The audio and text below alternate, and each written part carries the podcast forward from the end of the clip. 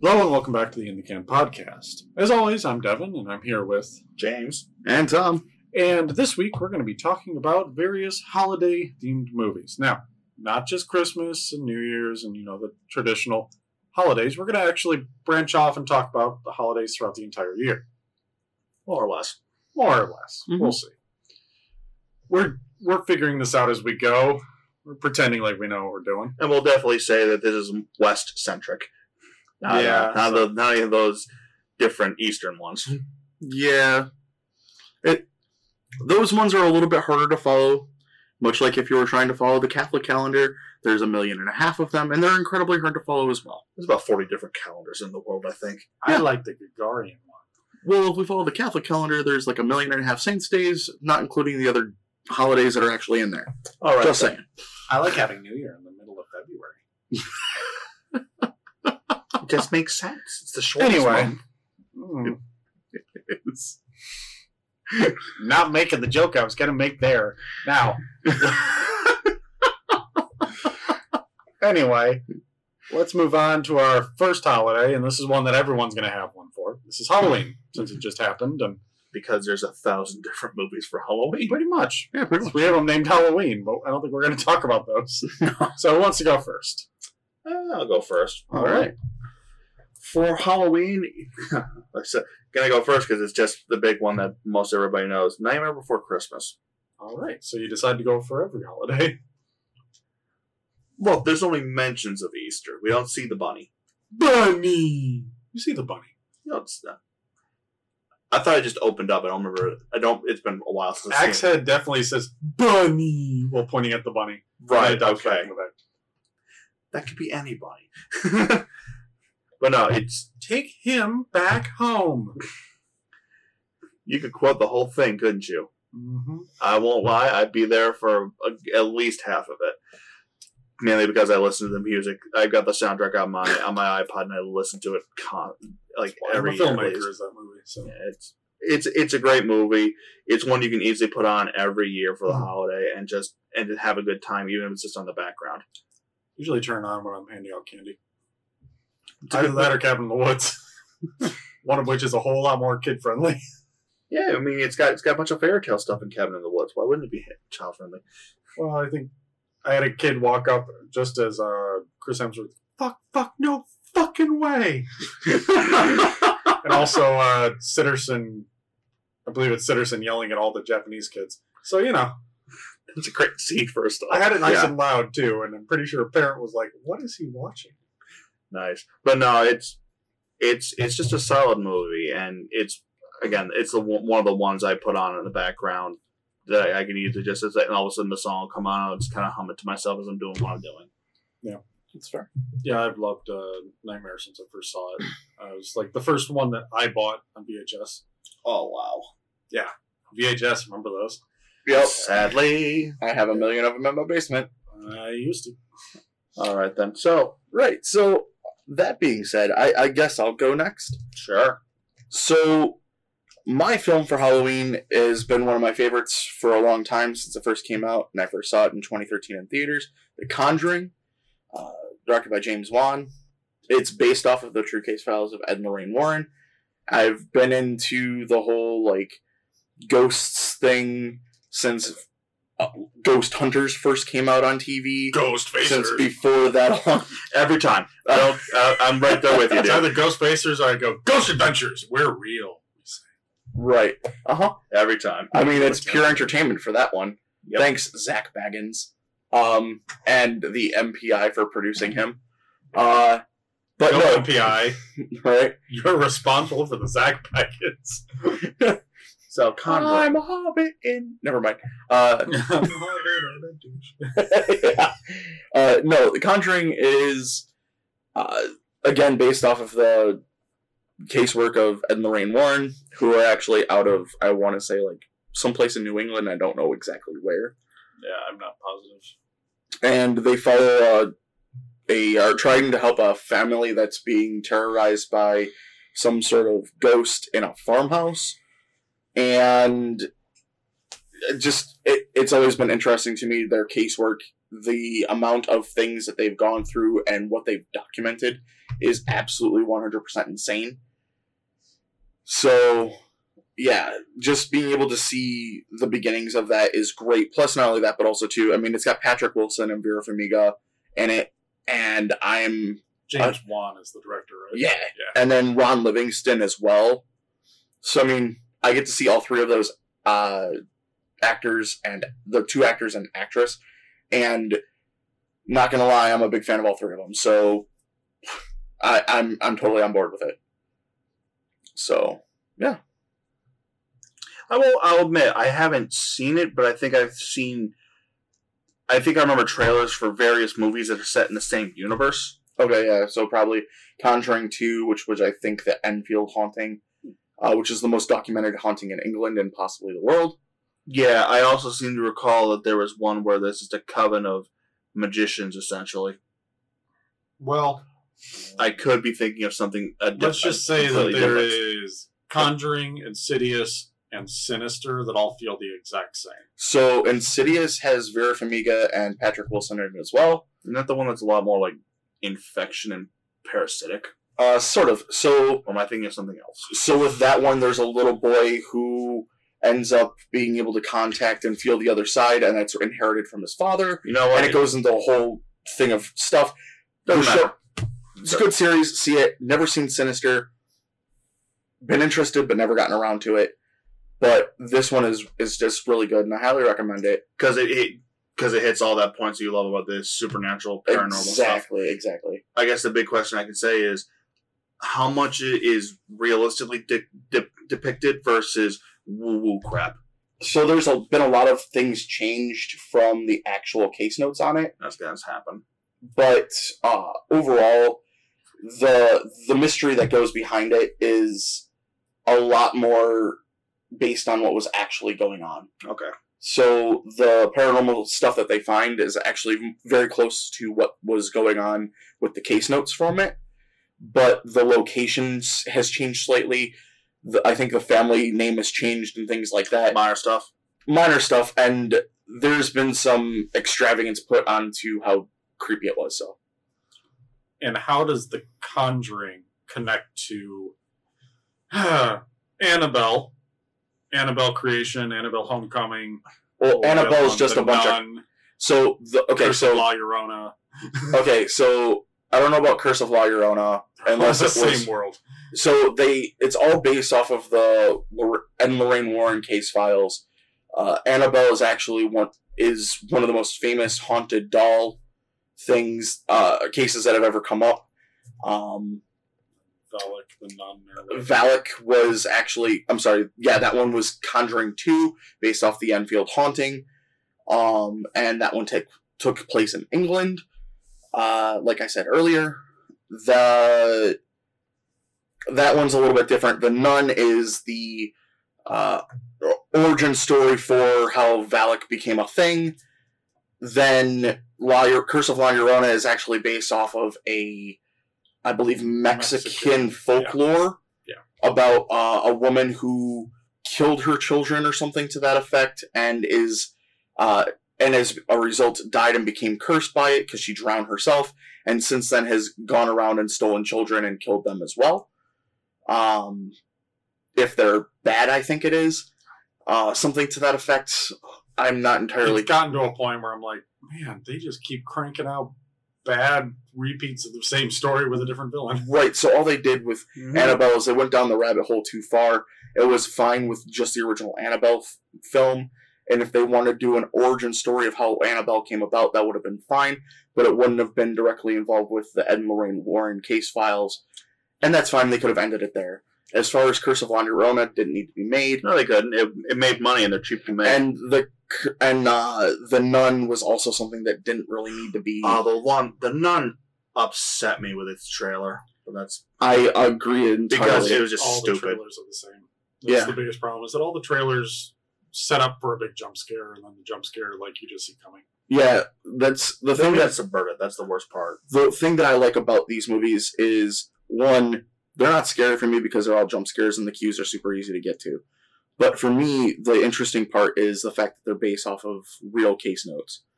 So that's the thing that pulls me in every time because I'm a big fan of following what they did, as creepy as a lot of their case notes is or case notes are. Anyways, so that's me, Conjuring. All right. So mine is well, other than maybe Nightmare, mine is strictly Halloween. um, it's called Trick or Treat. Oh, Uh, it's a anthology film from I Mhm. believe 2007. Yeah, I don't remember it's this. about five interwoven stories that occur on Halloween night. Um, everyday high school principal has a secret life that he's actually a serial killer. That's one. College virgin might have just met the guy for her. May or may not also end up being a witch. Um, let me see. A group of teenagers pull a very mean prank that end up, ends up going too far. A woman who loathes the night um, turns or uh, blows out the candle on the pumpkin a little early, and bad stuff starts happening to her.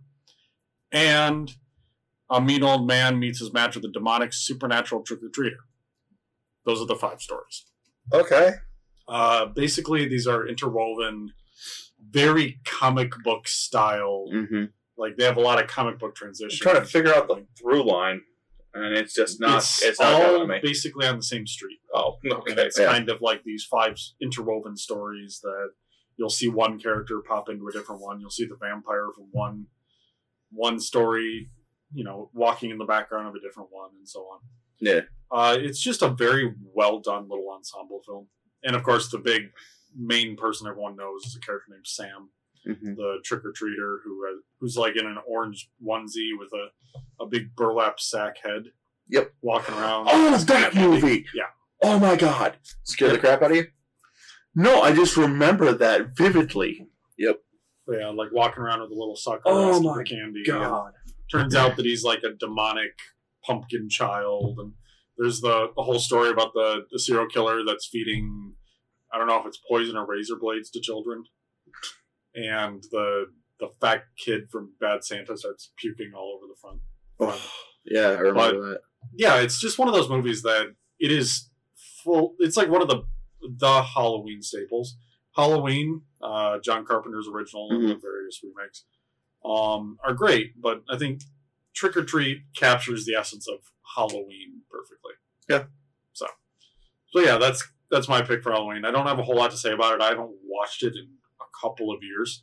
Our friend actually just cosplayed Sam at Okay. Comic-Con. Oh, was boy. walking. That was fun. She couldn't see anything, but she was playing Halloween music while we were walking. So that was cool. Nice. Yeah, no, I, I totally dig this movie. It's a fun movie to watch. Yeah, it's a really cool style. It does. Um, I agree. The the whole comic book transition thing is a different take on a movie, which is really cool. You don't get to see that very often unless it's an action film. Yeah. So I liked it. Yeah. That or a noir film. True. Yeah, it's a hyper stylized film. Um, and it going into it, I wasn't expecting what it ended up what Yeah. it was. So I enjoyed it. Um, and it just fully encapsulates Halloween and all of its disturbing goodness. So Yes. But yeah, that's Halloween. Uh, now, instead of just jumping straight into Christmas, we're going to take some time and jump into individual holidays. We've each chosen one or two holidays that we can go off on. So, Bounce around a little bit. so I'll go first.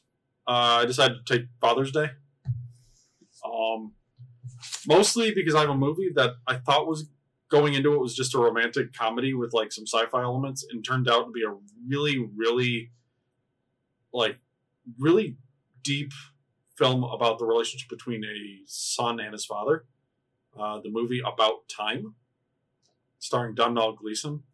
I And think Bill Nighy. men- I think you've mentioned it before. I've mentioned it. Um, it's one that has some really. The kind of concept of the movie is that the men in this family are able to time travel. They can only go within their own timeline that they've, you know, been to and that kind of stuff. So there's no going way back in time or going forward in time.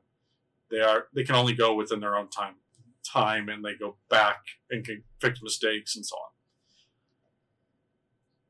The overarching storyline of this is first off, yeah, he goes back and gets the girl.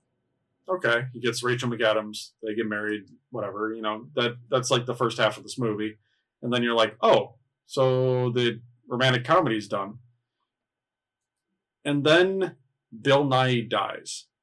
And the second half of the movie is Domhnall Gleeson going back and like talking to his father and going back and playing ping pong with with his father. And at some point the father realizes you already know what I'm going to say. What happened to me? No, don't tell me. You have to stop coming back here or you will get stuck only wanting to be here. Go live your life. I've already lived mine. Goodbye. And it's this very bittersweet story about this guy that just wants to be with his father that died. So it's one of those that Grieving process. it's yeah, it's the grieving process. It's a very just well done, completely unexpected film. I was expecting, you know, fun comedy about time travel and You getting the time girl. traveler's life, yet less drama. Yeah, less depressing. Well, more depressing. Weird. But Interesting how things yeah, happen. and About Time is one of those that I've watched a few times, and every time it just like it just hits me. Like it hits me like a truck all of a sudden Yep. when Bill Nighy re- realizes that he's dead.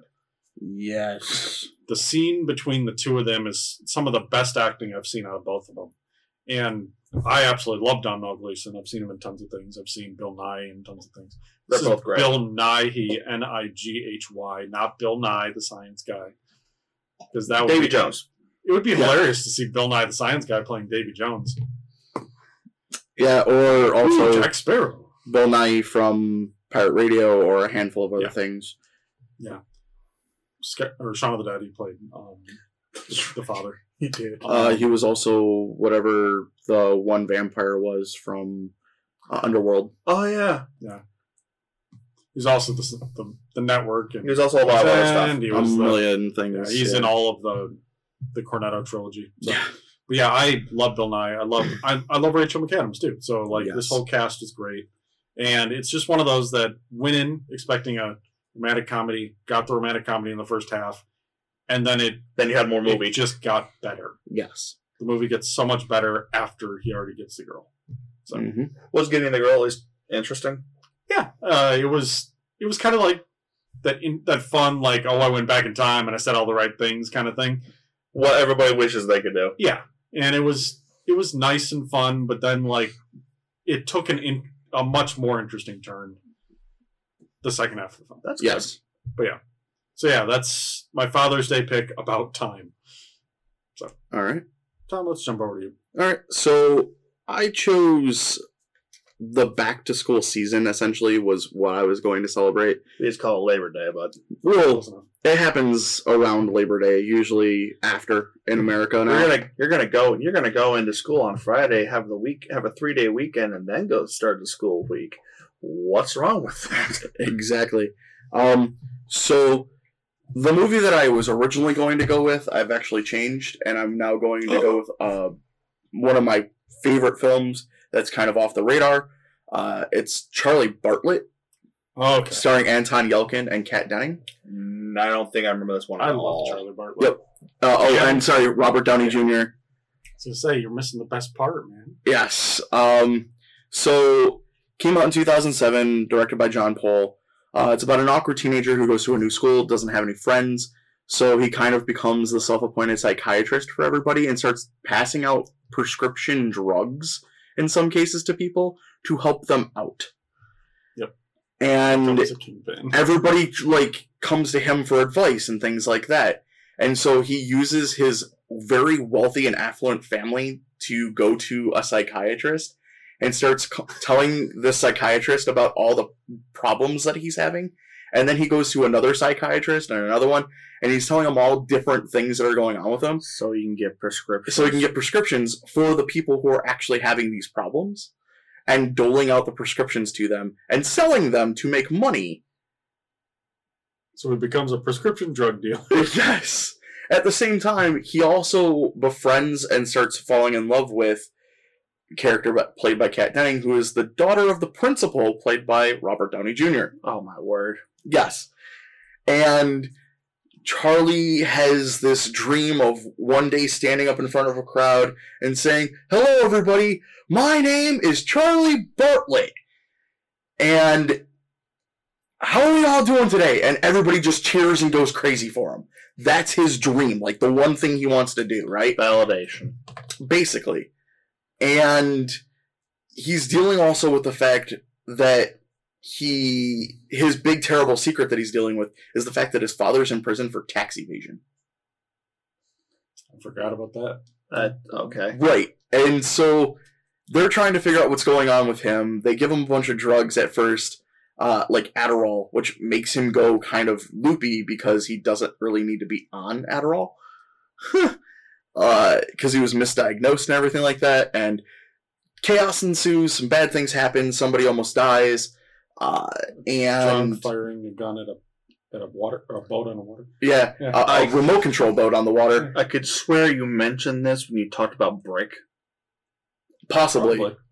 But Like that, I think I recognize the name finally. I think that's when you mentioned it. possibly. Uh, there is a very good possibility of that. Again, this is one of my favorite movies. I love Anton Yelkin. I think he's he was an amazing actor. It's unfortunate that he's passed. Um, talk about guys who've gone before their time, but uh, this was just a fun overall off the radar film, and I highly highly encourage anybody who has not seen this film to definitely check it out. Yeah, I saw this one in theaters, and I've watched it a few times since, and it still holds up pretty well. Yeah, I first encountered it on Netflix, and I was like, "Wait, that's Anton Yelkin. Wait, that's Kat Denning. I like her." Uh, wait, holy oh no! crap! Surprise! Holy crap! That's that's Robert Downey Jr. Totally in, done. Let's check this movie out. Yeah. and then Hope Davis is also in there. She plays his mother.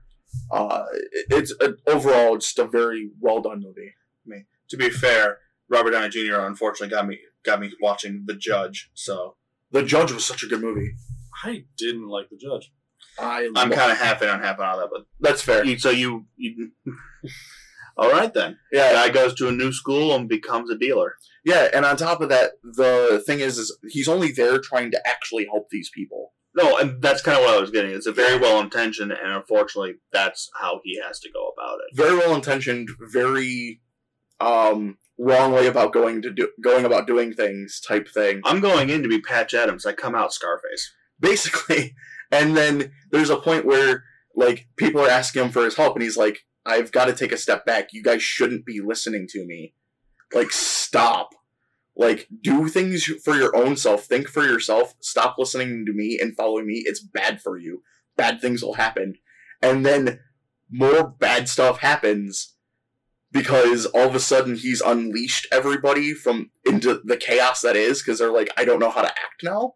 And even worse things happen because there's a vacuum for this leadership. Oh no, there's always a power vacuum. Yeah. Nature abhors a vacuum. Yeah, and it causes some major problems at the school, which causes him to get in trouble and Robert Downey Jr. to get in trouble. Oh jeez, And bad things happen from there. So definitely sounds interesting. yeah, it's it's it's a fun little teen romp of craziness because of best laid plans and best intentions.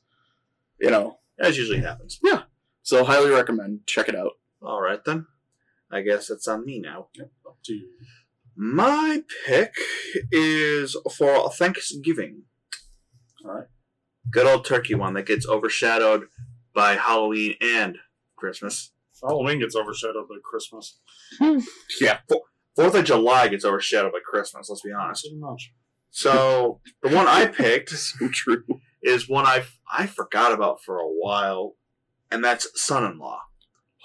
Yes. Pauly Shore, Hundred percent. Yes. and I can't remember who the the girl's name is, I can't remember either. but the female lead in the movie is a Carla farm. Gugino. Thank you. Is a farm girl who goes to, I think it was basically L.A. or like just goes to the city for college. Yeah, I think it was L.A. think the Amish the Amish kid going into the city all of a sudden comes back radically radically changed. And it's an old fashioned town. So Where A everybody friend- knows everybody. yeah, a friend she made at the college, played by Pauly Shore, Crawl, I want to say his name is. Yeah. Yeah. First off, he's basically there alone and has nowhere to go, so she invites him back to just have Thanksgiving with a family, with her family. And then the guy that the guy at her hometown, who liked her, basically proposes. Mm-hmm. and or is like gearing up for that. And then she doesn't want that. So Crawl, her friend, basically said, Oh, I already proposed. And then hijinks ensue as they have to basically keep up the charade. Yes. Good thing about this movie though, it's not actually a romantic comedy. No. I'll be honest, I've never, never even heard of this movie until like today. Really. Yeah. Hmm. I also don't like Pauly Shore, so That would be a good reason why you haven't heard of it. This is actually one of his best ones. Yes. I'm not saying much. It's not, but I will it's it's it's pretty good. Yeah. because he, he is dialed back hard, except when he absolutely needs to be. Yes. But no, it's like I said, it's a good, fun one, and the biggest surprise is the fact that it's not a romantic comedy. It's just a friend helping his friend who is in a situation she doesn't quite know how to handle or say no to politely. It's actually really good. Especially considering that the pressure and expectations of her family are riding on everything. Exa- and she, it, it's kind of that, it's kind of like going out against the, expectations of a old-fashioned family. Old fashioned family and basically the town because he's the big star football player that was from high school and they were the high school sweethearts. And now it's almost expected that she's back in town. He and her, the two of them need to be she had her fun time playing at college for a little while, but she's gonna have to come back home at some point. Yep. It and it's very well done. It's just a friend helping a friend, and the hijinks that ensue when they have to try to act like a couple. especially considering that uh, he's got to try to figure out what life is a big big city kid during the 90s early 90s trying Going to figure out land, yeah basically going to the farm and trying to be a farmer and trying to be beverly hillbillies farmer types kind of guy. It's very similar to for uh, for richer or poorer, yes except again without the romance. yeah which But another way, awesome movie Son-in-law, very good Thanksgiving movie because it's that's a Yep. central theme: family Thanksgiving entirely. oh the turkey scene oh. Let's oh not. Let's not. so good so yeah, good So that's like my an. American Pie type scene or a different type of turkey scene. No, no like funnier. Okay, so Funnier, no, yeah. No turkey humping. Got it. No, no, not. It's not. This is very clean family fun type. It is. It is surprisingly clean. Yeah, All right. for being Pauly Shore, it's surprisingly clean. Probably showing in the nineties. Yeah, I mean, it's It's no Bio-Dome. no, it's no biodome. It's more Encino Man clean, Hmm. Okay. or in the army now even. Okay, I'm gonna say I'm getting lost. Either way, I definitely recommend it. It's it's actually a Thanksgiving movie, which is surprising enough in and of itself. Sorry, I went down the rabbit hole of Hard uh, to find Thanksgiving movies other than Charlie I had Brown. Dan in real life. Beethoven. Sure. And I had uh, Killing*, which is terrible. So don't watch that. There's the Charlie Brown one, which I remember fondly. Yeah, Dan in real life. Haven't seen it. Highly recommend. If Dan in you real life haven't seen it. If you haven't seen it, I oh, I highly heard recommend it. it. Haven't seen it, but I highly recommend it. No, if you haven't no. seen it, that? no, if you haven't seen it, I highly recommend it. It's Told an awesome movie. All right, so we're going to continue on with our second set of kind of other things before we jump into the Colossus that is Christmas. Gonna give the spotlight to some other ones. Yeah. So the one that I, the one that I'm going to do for the next one is Groundhog Day. Um, for a while here, I thought, man, wouldn't it be funny to change this up and do like Happy Death Day or, you know, uh, Live, Die, Repeat slash Edge of Tomorrow? But I'm just going to legitimately do Groundhog Day. All right. It's- It's a movie that we we've kind of mentioned when we talked about the Yes. others, but we've never actually specifically talked about Groundhog Day itself. Right. Bill Murray and It's Bill Very Murray holding a, a movie for about two hours. yeah, Yeah. which he does anyway. But yeah, it's Bill Murray dying, coming back, dying, coming back, dicking around for Repeating the hours. same day over and over and over Yep. again. so it's the dry sarcasm that Him, Oh. Andie MacDowell yeah. as the love interest. trying to remember the director. I think it's like Rob Reiner or something, but Uh, Harold Ramis. Harold Ramis. But It's a giant study of ennui. Yep. Yeah. From 1993. Oh wow, same as earlier. Anyway, but yeah, uh, Groundhog Day. This one took me a while to actually f- get into. like when I was a kid, I didn't really like it, but once I kind of got Bill Murray's humor, Yep. this is just Bill Murray hamming it out. Th- for- Well, this is the cynical Bill Murray. Like, I Yeah. I love cynical Bill Murray. oh, absolutely. I love Lost in Translation because cynical Bill Murray. Yeah, I definitely, I definitely agree. It's just don't go in, go, don't go in expecting outrageous slapstick. There's moments of that, but for the most part, They're no. not funny. This is dark, depressing humor for a lot of it too. Yeah. Like, what do you do? I'm going to go upstairs and kill myself with a toaster. Bye. and just kind of walks off and kills himself with a toaster. The Like, best part about Hmm. that scene, real fast, is the fact that it stays downstairs, and then all of a sudden the lights go, yeah. Yeah. and you hear the. I- You've never I am a seen it. god. That person's going to drop their thing. Cough. then this is going to happen. What God. happens? I'm a god. What happens to the human mind when nothing you do matters because the same day resets again and Yeah. again and again? I I just love the like even more so than Cage in uh, Edge of Tomorrow and Tree in Happy Death Day, and even um, Jake Gyllenhaal's character in Source Code. This is the one that actually shows how jaded you get. Yes. Well, the, thing, the thing is, is that come to think of it, both both Happy Death Day and uh, Edge of Tomorrow have external stimuli that they need to like. There's a pressing need to take care of something that is happening to them. Bill Murray, he's he's just stuck in Pennsylvania. and he has no idea how to change it until he's like, "Well, I guess I'm gonna try for this thing," and There- he starts trying for it. there is no end goal. There is Yeah. no there is no thing of oh I need to defeat this. Oh I need to survive this. It's just I need I'm to get the girl. here. Well, he I need to die in a specific way. for him, it's more of, "I'm going to try for this thing because what do I have to lose?" Yeah. and that it changes who he is as a person. yeah, the fact that there is no end goal, no clear goal he can work towards, that saps the human spirit real hard. We need something to to to, to kind of focus on. Yeah. Yeah.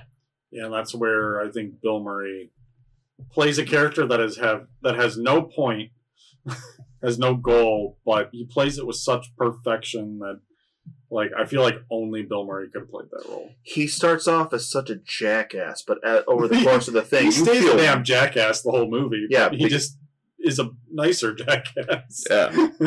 Yeah, it's like you start to you feel real bad for him after a certain point. It's just like, jeez, it's like he he definitely ha- he definitely starts off on the wrong foot, as it were, for the movie, just because everything seems to be against him. But then, That first step's a doozy. yeah, and then it starts getting real bad for him. Yeah. The, the scene where he steps in front of a bus and is just like blinking lights. And then he gets That was so sad. yeah.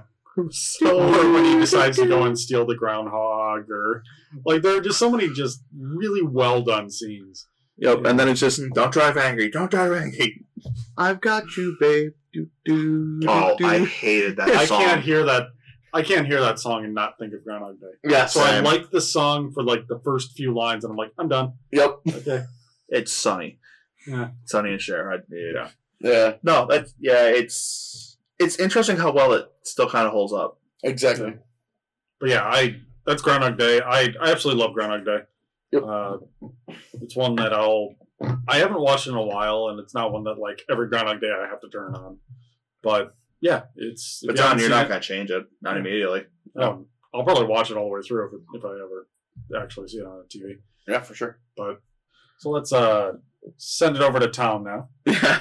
So the movie I chose is for Mardi Gras, and the film is Now You See Me. So what's this one about, real fast? So this one is about four magicians who Oh, have to perform three impossible heists for a billion dollars, and they're performing. Supposedly, none of this is an illusion, and they're known as the Four Horsemen. Uh, stars Jesse Eisenberg, Mark Ruffalo, Woody Harrelson, uh, and a woman. I, uh, Isla Fisher or Isla Fisher, Isla Fisher. and uh, Dave Franco as the That's right. as the primary characters. Uh, it also has Michael Caine and um, Morgan. Freeman. I forgot that they're in that. Yeah. So there's a s- couple of scenes in the movie that take place during Mardi Gras, and I chose this film because Mardi Gras is not a thing that normally gets talked about very often.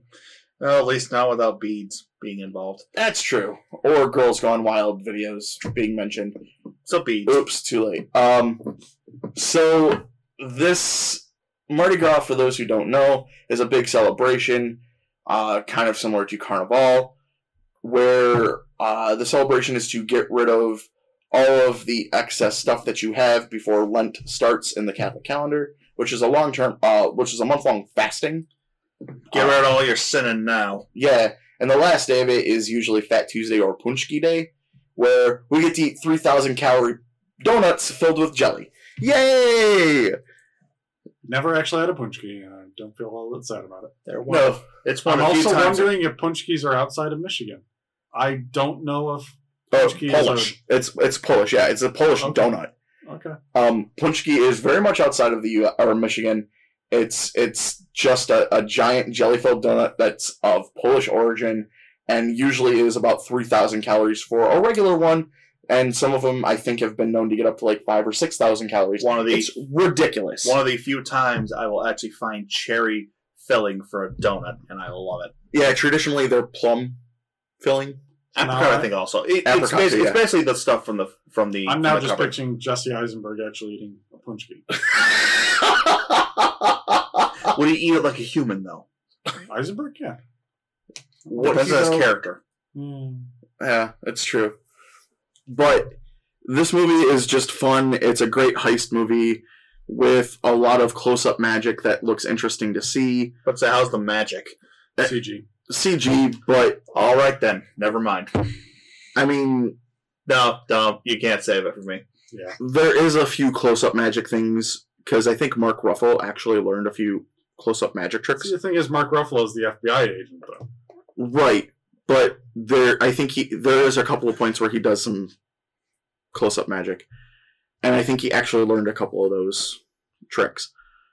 Why wouldn't you? And I think Dave Franco actually learned to throw cards. I'm not 100% sure. That's not terribly hard. To do it accurately, like uh, he's supposed to do, A couple hours. I don't know, I can't do it. So, I'm learning stuff like that, but I mean, that's fair. But I mean, I've. Yeah. I enjoy this movie, but it's one of those that after repeat viewings, when I watch the CG, it falls apart. Like, Uh, there's some really obviously that is no way that that could ever actually happen. True. Uh, I mean, there's a lot of the big David Copperfield esque type moments in this film. And uh, Like the one where they vault, is it the first one where they vault off the thing and turn into cards? uh, it's money. Okay, it is money. Yeah, it's thought it off was like the cards. it's off the float. roof. It's their final trick. Yeah, that always bothered me. I'm like, okay, so they bolt it off. They never show how they do that, and it never would make sense anyway. They Yeah. would splat on the ground b- below. So, yeah, they they jump off of a building off the third story, I think it is, and uh, instead of going out there, they just turn into a giant thing of money that sprays outward over the crowd That's not stupid. below.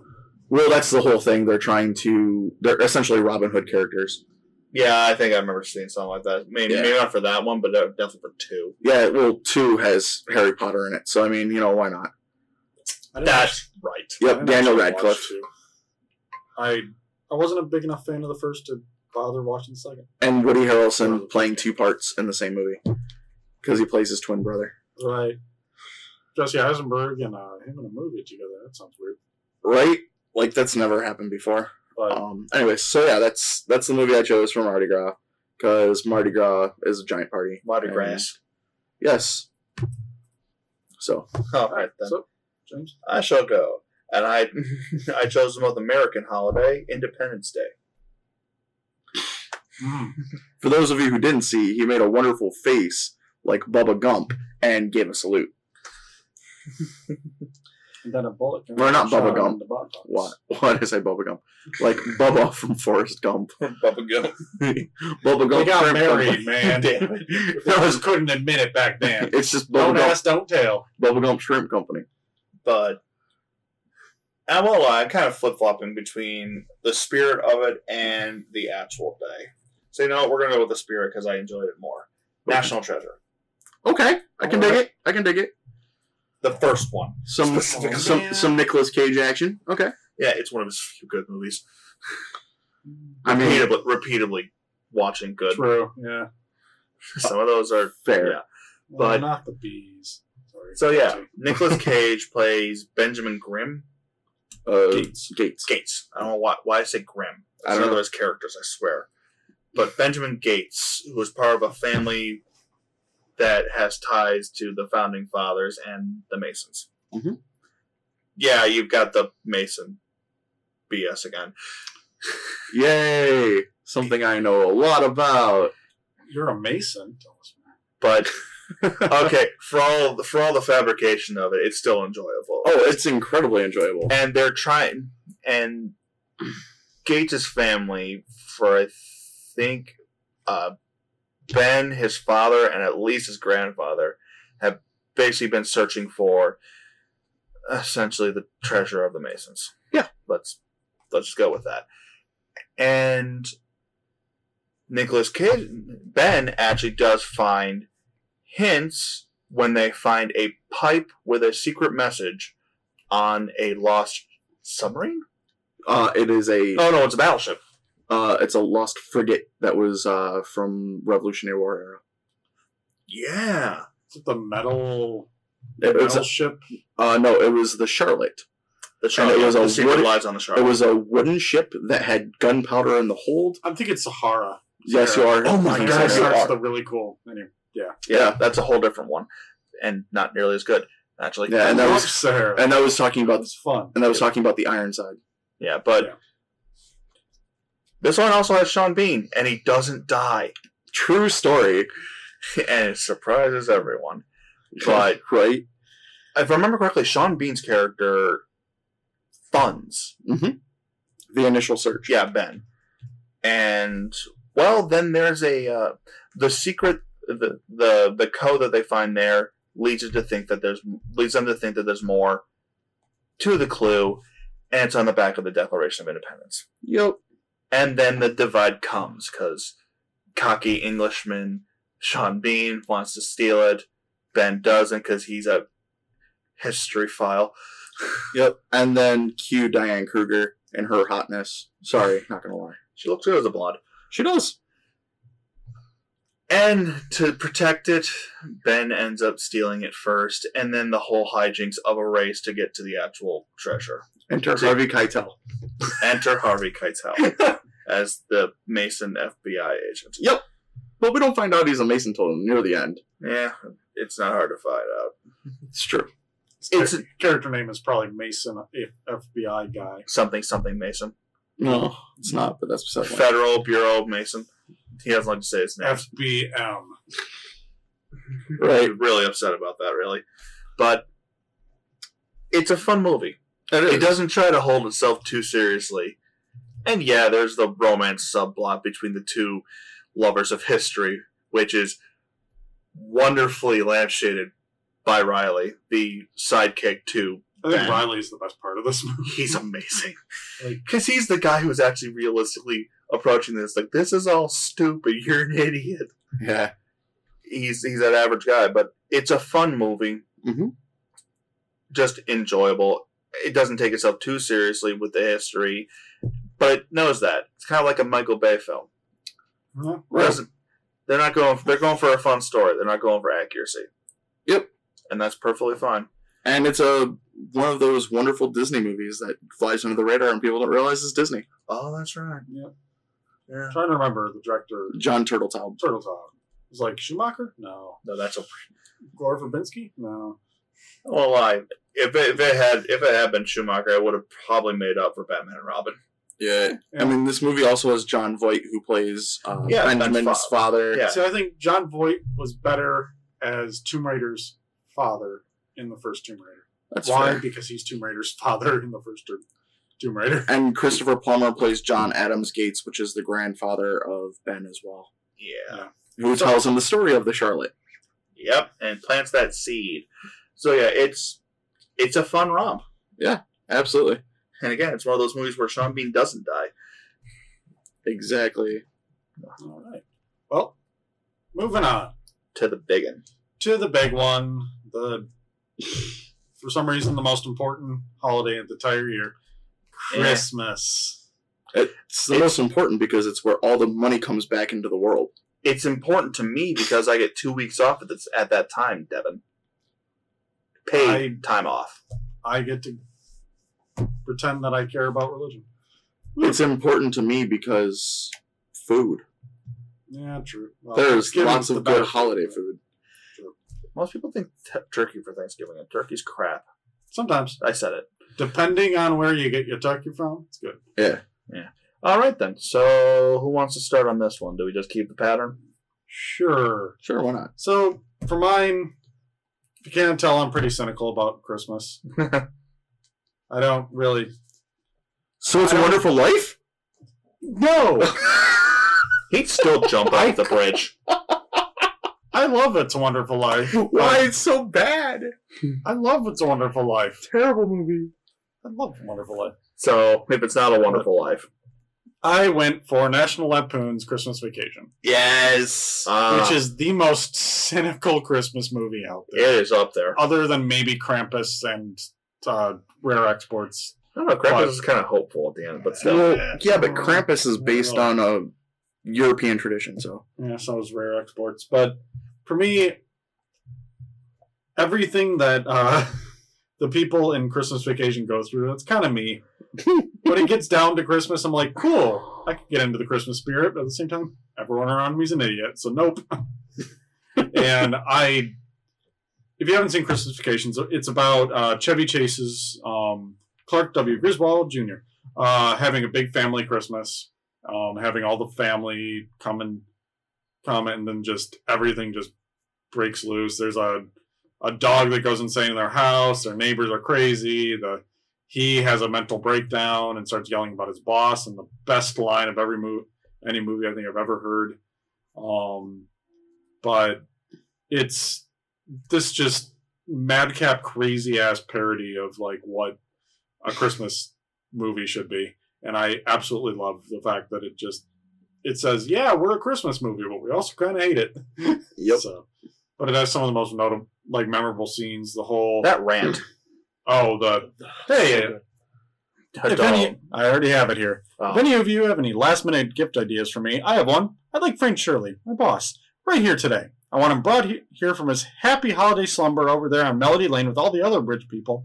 I want him brought right here with a big ribbon on his head. And I want to look him straight in the eye. And I want to tell him what a cheap, lying, no good, rotten, four flushing, low life, snake licking, dirt eating, inbred, overstuffed, ignorant, blood sucking, dog kissing, brainless, dickless, hopeless, heartless, fat ass, bug eyed, stiff legged, spotty lipped, worm headed sack of monkey shit he is. Hallelujah. Holy shit. Where's the time limit? It's a great. I- it's a It's great. great. And it's all a locked off shot, which you can see a crew member in the shot, but let's not let's not point that out. Or you'll never unsee that there's a crew member in the bottom left that looks at the camera. but that just that kind of that kind of cynical look on like I hope my I hope my friends don't drive by and see me standing in the standing in the driveway staring at my house. Oh, if they knew your father, they wouldn't think anything of it. that kind of thing. Like those kind of really dry. Well, the best part is that he doesn't get loud. No, he, he just gets, gets angry. He doesn't. Yeah, he doesn't scream that those lines. He- Yeah. he's literally just not stopping. Yeah, I and He I know, the- yeah, the movie is just this really well done mess of a movie. Yes. and like it's one that I turn on every year. And other than maybe maybe one or two other Christmas movies like Nightmare for Christmas, I don't. There's not another movie that I feel like I have to watch. All right then. it's that, and perhaps a Home Alone, but that's about it. so All right. Yeah. Fair. moving on. John. So this isn't necessarily my favorite, but I really enjoyed it from this year, uh, from earlier, and it is my favorite of the films out of this catalog. Um, I'm going with Shazam Uh, for for Christmas. Technically. It takes place entirely during that Christmas season. You do have one of the random sins going after Santa for most of the movie. Yes, You true. know, I don't remember Shaquille O'Neal ha- being set, having a movie set during Christmas.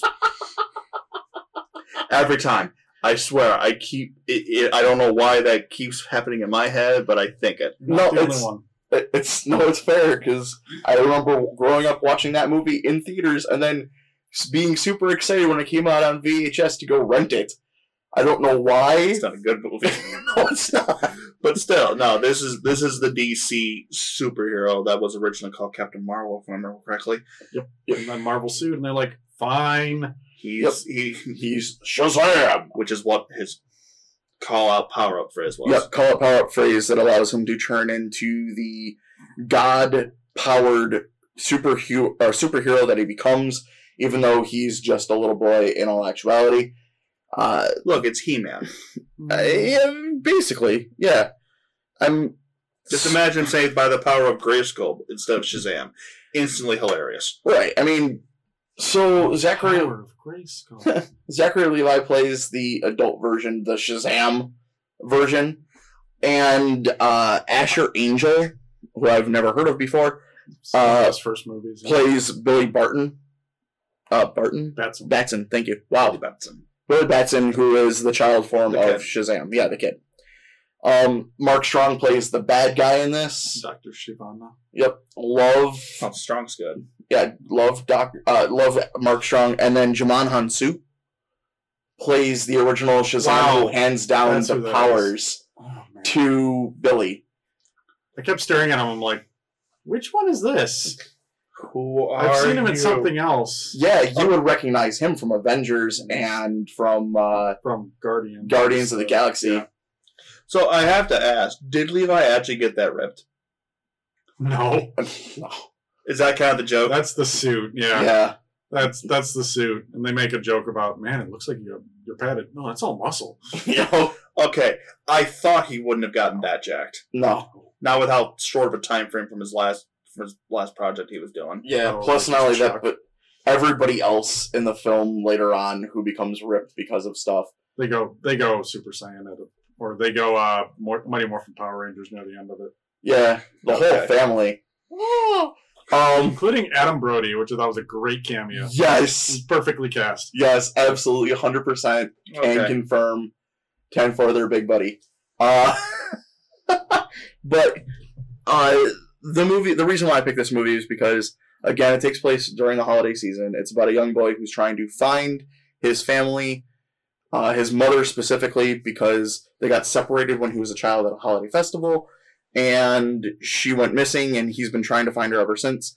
And along the way, he actually finds belonging with an adopted family, um, and he also learns to be the hero versus this child who happens to have superpowers along the way. And it's it's a fun movie. It's filled with comedy. Um, It's also it also has a lot of tonal shifts that that is kind of the biggest problem to me. Shazam had Shazam was a lot of fun, but it has a lot of writing issues, a lot of little problems. oh, I'm fully aware of that. Yeah. And going into it, I was like, well, this just looks like a fun movie. And it 100% is just a popcorn flick.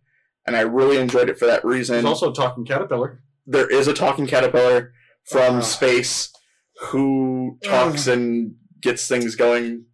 It's fun. It's for a sequel that'll probably never happen. Yeah, exactly. And the other thing that I really liked about this movie is the fact that it's one of the DC movies that I can actually watch and get through to the end without going, man, is this movie over after looking at my watch five minutes into the movie? Mm. For me, I just rewatched it like the yesterday, I think, and while I enjoy the film, there's just so many issues, especially on repeat viewings, and I'm just, ooh man, Didn't hold up as well for you. no, not at all. Some of some of the effects of him him flying, I'm like, ooh, that's some bad CGI. Uh, yeah, Um, I can like, fully that kind of agree. stuff I can just- say I it's haven't. hard to hard to watch. I haven't watched it, but that's not necessarily a surprise. I it's real easy for me not to watch something in the theaters. Yeah. yeah, I mean it is DC, so we're not expecting a whole lot here. Uh, And you know what? It's sad to say that. I enjoyed Man of Steel. And then Man of Steel is by far, I think, my absolute 100% favorite of all DC movies. But this was my favorite coming out of this year. I mean, the new DC. Movie. The new DC movies, yes. Well, that's kind of sad. It's like in the in the nineties, everyone knew it was Batman and Superman, and oh, who's Marvel? And now it's that's flipped. Yeah, Almost. now it's. Well, you're trying. Uh, okay, Suicide Squad. Batman, Gonna, gonna give you a golf clap for effort. Right. Man, you tried to do Justice League, but you just kind of failed. Yeah, because you tried to push things way too far, way too fast, and you failed miserably. They tried playing catch up, and now with this, they almost overcorrected. I think is the bigger issue. yeah. They went from like super dark, uh, like Zack Snyder, and then they just went the opposite direction. To David F. Sandberg, yeah. Well, the problem the problem I saw was with with that sort of stuff with Dawn of Justice, especially, is that it felt like they tried to do Christopher Nolan badly. Yeah. they were doing like a mix between. It just felt like a couple of different movies. It felt like a thrown Frank. Miller movie, Yeah, well, Yeah. constantly depressed. uh, uh, the, again with that one they had a tone that they were going for and it felt like they ended up with two different directors and two different writing teams Yeah, working on it at the same time This isn't to shit on anything. so no So no, it's maybe I'll give it a chance. It looked it looked kind of fun. it's fun. it, it's fun for at least a single popcorn. viewing it's exactly that it's a popcorn film Maybe have it on in the background while I'm doing stuff. Yeah, there's Yeah. whenever uh, Jack Dylan Grazer, I believe his name is. Whenever he's talking, yeah freddie watch. freeman he's great. yeah he actually is. The two of them are great. Then whenever Shavana and I will say I love Doctor Shavana's costume and his look, Mhm. but the character is completely out of place in this movie. it is it's Yeah, unfortunate It is a villain that deserves to be in a Marvel movie with an actual vil- or hero, compared to I'm going to fight you now, kid in man costume, and it, it just doesn't work. And all of the the it feels like a Spy Kids villain at times. yeah Like, it feels like Floop, one of Floop's weird minions. Oh my god, that is I a remember the names from Spy Kids. There's Yeah, a, that's good because i've never seen them. That's a oh, like comparison the I first did two. not think I would hear. Yeah, the first two are great. After that can die. Yeah, pretty much. it But- sounds like shark boy and lava girl something else i'm never going to see Same director. Alrighty then. He also made Sin City. So how about how's that for Whiplash? Jeez. that's a great movie though i love also, Whiplash. he made Alita Battle Angel. Love that movie That's uh Oh yeah, you went from Spy Kids 4 to Alita Battle Angel. okay. So you also made Machete in there somewhere. all right. So I will finish this up, and I will also kind of break the rules a bit because I'm going to mention one. I'm going to mention two. You're gonna say Nightmare for Christmas again, damn it. No, I'm not actually. Hilariously enough, the first one it actually remind it, I got reminded of it when you when you were talking about Christmas Vacation. The ref, Wow. Denis Leary. Oh man. I don't remember this movie at all. Denis Leary is a robber robbing on Christmas Eve. He gets injured and holds up a family who's hosting who's hosting a Christmas get get together Hmm. and has to pose as their marriage therapist, their counselor. okay And it turns out the whole all the family members are assholes. Hmm. And he actually through the course of the night he actually helps them get their head on straighter. and then makes off with the bounty he had, he actually had. Gets away with it. It's it's it's again it's that dark cynical look where the robber, who is Denis Leary, being Denis Leary, so foul mouthed and sarcastic as all hell, is actually possibly the the character who who's the most human in all of it because the rest the rest of them are like the most cheerful I should say because the rest of them are just just hate each other. It is so cynical. Hmm. okay But uh, that's a real quick thing. The one, the the main one I was going to mention is actually Scrooged. Bill Murray Oh. again. The only Christmas Carol. I like. Yep, the the best take on a Christmas on a Mm. Christmas The Carol. most cynical Christmas Carol there could possibly be. Yeah, and if you know anything about a Christmas story, the the big Carol, guy, not story. oh yeah, that piece of Because crap. once ah, I Hey. can't move my arms. I Yeah, can't I- move my arms down. Yeah, a Christmas Carol. Big, big shot business guy who's a miser gets taught the meaning of Christmas. Yeah. That's basically the breakdown. But again, you've got a cynical Bill Murray, who's a TV exec who's running a live production of a Christmas Carol. Yep. And then he gets played out. His his day plays out as a Christmas Carol. There, there's so many layers to it, and it's hilarious. Yeah, this one is the the only time that I I've actually enjoyed the the story because like the different versions of past, present, and future, and Oh my god, Marley. This is like the only time that they're creepy. Marley's a zombie. Yeah, he's a zombie that drops eyeballs into glasses, if I remember correctly, and has a Yeah. mouse in his head or something. But Well, no, it it's, freaks the crap out of me yeah. as a kid. But then you've got the the Ghost of Christmas Past who's a taxi driver, yeah, taxi driver. Uh, then there's the like Sugar Plum Fairy. The- hyperactive sugar plum fairy that keeps kicking him in the balls. She's she has it's one of the best lines with that is that she hits him with a toaster. He transitions to a thing by falling right onto the ground from the ceiling, essentially, and then gets up and literally says, "Is a bitch hit me with a toaster." Yeah. it's one of the transitions between the various places as he's transported by the ghosts are great, and then the ghost of Christmas Future is terrifying. Yeah, the Reaper with the like weird kids inside of him, and They're tortured damn souls. I swear they are. The best part is when he's fir- when he first finds it, he opens it up, closes it, opens it again, closes. It's like that's not going to get past TV censors or something to that extent. Yeah, Yeah. He's so blasé at this point. yeah, Yeah, I I have to admit I've never been a big fan of Scrooge. I've never been a fan of really of any of the Oh, really? Why? just the whole Christmas Carol story has never been a big thing for me. I don't like that it's been done seventy or eighty times. Yeah, It Whenever is someone of- announces a new Christmas Carol, I'm like, you cannot get any more lazy than just doing. It is Christmas one Carol. of the most remade movies It is Right. ever. I believe it is the most remade movie. It's up there with Turning of the Screw. Speaking of which, Mackenzie Davis coming out in The Turning, a remake of Turning of the Screw.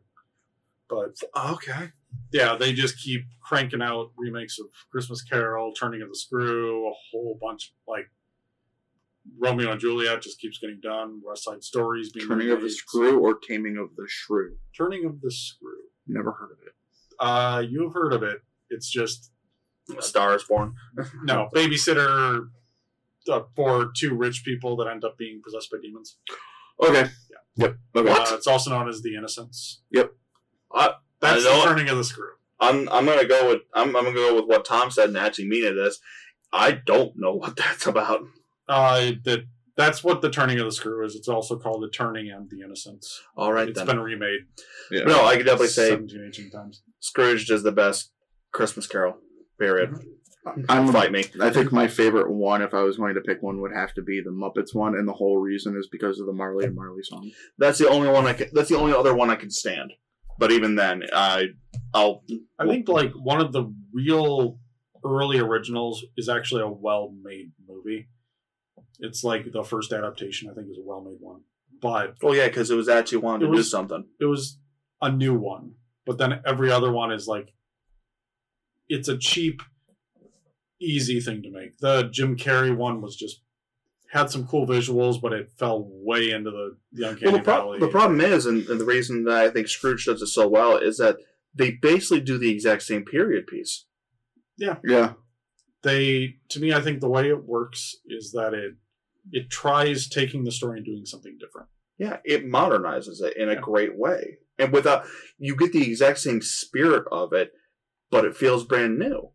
yeah Again, probably helped significantly by Bill Murray. true But so yeah, that's those. Those are my two Christmas ones, That's fair. and this has been our little holiday bonanza. Yeah. Yeah.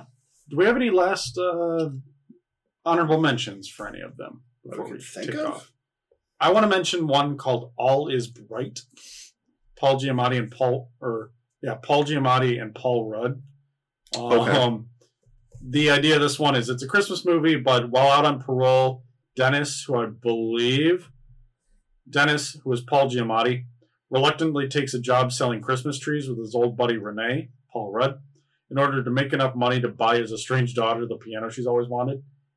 Again, it is one of the most cynical, I hate this time of year movies I've ever seen. You might be noticing a trend with Yeah. us. But it's to me, it's just a really fun, like just the fact that they just don't care at all, and it's this dark, like depressing film. I just really enjoyed it. Uh, the only And, uh, thing, the only other thing I think I might want to honorable mention is Independence Day for Independence Day, just because it's a stupid fight off the aliens, blow blow crap up movie, and it doesn't try to be anything significant. Yeah. Um, for me, I think that I would probably want to mention, uh, for the Christmas one, the probably one of my favorite ones to ever watch is a Santa, uh, Santa Clause. Oh, I actually really enjoyed the first one. The first, First one is fun. The second Awesome. one's decent. Second one's The decent, third one's one- meh. is kind of one that I could I live without. Martin Short as Jack Frost. Right, and then the other one that I would have to mention for that one is Mm. Christmas with the Cranks. I just surprisingly liked Christmas with the Cranks. I kind of also liked uh, Surviving Christmas. Yes, Like they're enjoyed- both I enjoyed- decent. Fred Claus was fine. Like there's, I enjoyed Krampus. I really I've enjoyed. never Krampus. seen that one. I really Oh. enjoyed Krampus. sorry, and I have to mention this for Christmas uh, Anna and the Apocalypse. Anna and the Apocalypse, yeah. I thought about that, but I've also mentioned it. I have musical And so on, but, But- I still like- haven't seen it. I need to. It's it's easily one of my favorite Christmas movies, and I will watch it any time of the year. It doesn't matter because it's just a fun movie to watch. But that's our little holiday roundup, which Yeah. we won't be touch- touching holidays for ever again. yeah, we Yeah. might mention some Christmas movies like the week of Christmas and do something with Maybe. Christmas. But Yep. for the most part, yeah, let's get it out of the way now. Yep. Come back next week. Because we're, the, we're basically in the middle of the holiday season. Yeah. Holidays are pretty weighted towards the end of the year, Yeah, at least in the West. yeah, Yeah. and things get overlooked. Yeah. Yeah, but but that's that's our list. Uh, tell us what you think. Um, again, we're going to be on Letterboxd. I mentioned this on Tuesday. We're going to be on Letterboxd.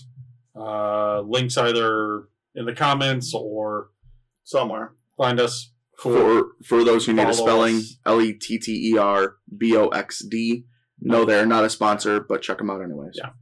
Um, check them out. Uh, it's a cool place to kind of wrangle and corral what movies you've seen, what movies you like, don't like, and so on. Cool. Mhm. All right. We'll be back next week with more. Um, until then, go see more movies. Take care. Take care. Don't die.